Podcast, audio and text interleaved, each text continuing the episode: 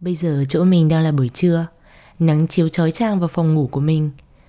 Không cần biết ở bên ngoài lạnh thế nào, nhưng ngồi ở đây đối diện với cái cửa sổ này, mình thấy ấm, rất ấm. Thỉnh thoảng có thể ngửa mặt lên đón cái nắng và cái ấm của ông mặt trời ngoài kia, thích gì đâu. Mình là Hằng, hôm nay là một ngày nắng mùa đông. Mời bạn trà đá cùng Meclo nhé.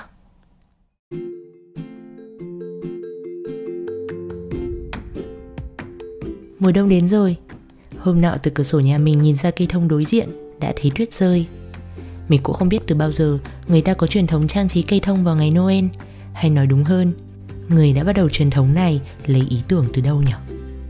Tại sao lại là cây thông? Tại sao không phải là một cây gì đó khác? Nhưng có một điều mà mình phải đồng ý, Đấy là màu xanh của cây thông Với màu trắng của tuyết Hòa vào nhau thật sự rất đẹp Cây thông cứ lớn lên một cách tự nhiên thành hình chóp. Và tuyết cứ chỉ bám vào đầu mỗi cành thôi. Nhìn đẹp lắm. Khi tuyết rơi, dễ nhìn nhất là khi ở phía sau có màu xanh của cây thông. Thế nên, từ cửa sổ nhà mình, lúc tuyết rơi ấy Thật sự cảm nhận được mùa đông đang đến rồi. Giáng sinh đang đến rất gần rồi. Người ta thường mong muốn những gì mình không có. Người tóc thẳng lại thích tóc xoăn. Người tóc xoăn lại muốn duỗi thẳng. Ở đất nước nóng ấm quanh năm thì chỉ mơ đến tuyết. Còn người ở đây thì chỉ mong có ánh nắng mặt trời. Sang Việt Nam chỉ thích đi tắm biển vào lúc 12 giờ trưa Khi mà người Việt Nam đang tránh nắng hết. Mình cũng giống như bất cứ bạn trẻ Việt Nam nào Chọn du học ở một đất nước có khí hậu lạnh như thế này. Lần đầu tiên nhìn thấy tuyết Mình cũng chỉ vội chạy ra để chụp ảnh, để quay phim. Và rồi đến lúc nhìn lại thì nhận ra rằng chẳng thấy tuyết ở trong video đâu rằng mọi cảnh vật đẹp nhất vẫn là được nhìn trực tiếp bằng mắt. Nhưng vẫn muốn khoe cho mọi người vẻ đẹp không thể nắm bắt được ấy. Nhiều năm trôi qua bây giờ mình chỉ ngồi cười vì những ngày tuyết rơi đầu mùa là những ngày trên facebook hay instagram sẽ ngập tràn video các bạn đang quay tuyết. Ở paris thì tuyết không đẹp như ở trên phim. Thực ra thì phim pháp mình cũng chẳng mấy khi xem nên nói đúng hơn là tuyết không đẹp như ở trên phim mỹ. Ở Paris rất ít khi tuyết rơi, mà nếu có rơi thì xuống đất cũng sẽ tan mất. Thì thoảng lắm cũng sẽ có một lần tuyết rơi bám được vào mặt đất, chắc được tầm 5cm.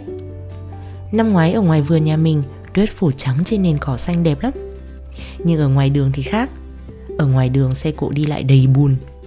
Tuyết không còn trắng nữa mà nhuốm một màu xám đen xấu xí.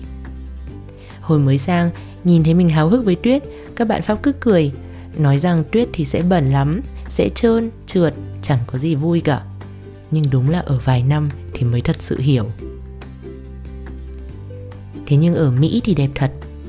Hồi mình ở Plattsburgh tuyết rơi từ tháng 10 đến tháng 4 rơi nhiều đến mức hồi đó mình mới biết đến khái niệm bão tuyết snowstorm. Ở Việt Nam hay ở Pháp thì đâu có biết là đến một ngày lý do được nghỉ học có thể là tuyết rơi. Mình còn nhớ tối ấy, mình miệt mài ôn bài để ngày hôm sau kiểm tra. Tiết kiểm tra lại còn vào 8 giờ sáng. Thế là mình học đến 2 giờ, đi ngủ một chút, rồi 5 giờ sáng lại dậy học tiếp. Mình chăm chỉ ra khỏi nhà từ sớm, đi bộ đến trường. Đêm hôm ấy tuyết rơi dày, đi bộ mà tuyết ngập đến đầu gối. Sinh viên nghèo như mình thì còn chẳng tự sắm được một đôi giày đi tuyết đàng hoàng, nên với kinh nghiệm đã từng bị ngã chồng vó từ Pháp, và mình nghĩ từ chồng vó này tượng hình chuẩn luôn thì lần ấy mình đã cố gắng bước những bước đi rất chắc chắn. Đường phố thì vắng hoe. Mình thiết nghĩ chắc sớm quá chưa có ai đi học hết. Chỉ thấy một cái xe cào tuyết và bác lái xe. Nhưng mình vẫn kiên trì lội tuyết đi học. Mình lội một hồi thì đến được khu trường mình. Campus trong trường tối om không một bóng người. Bình thường thì giờ này quán cà phê của trường đã mở cho sinh viên rồi, thư viện cũng đã hoạt động. Nhưng lạ thay, ngày hôm ấy, mọi nơi đều im lặng như tờ, đèn điện tắt ngúm. Thấy lạ quá, mình mới tạt vào trường cho ấm, gọi điện cho cậu em cùng lớp. Em giọng ngái ngủ, dậy trả lời mình. Ơ, hôm nay trường đóng cửa vì bão tuyết mà chị, chị không nhận được email à? Thì đúng là tối hôm ấy, trường mình còn đổi hệ thống email gì đó, nên mình có nhận được mail đâu. Đó, thế là hành trình lội đứt của mình không ngờ lại có kết cục ấy, kết cục lại phải lội quay về. Lần đầu tiên tuyết rơi dày ở Plattsburgh, mình và mấy người bạn dắt nhau đi dạo xung quanh.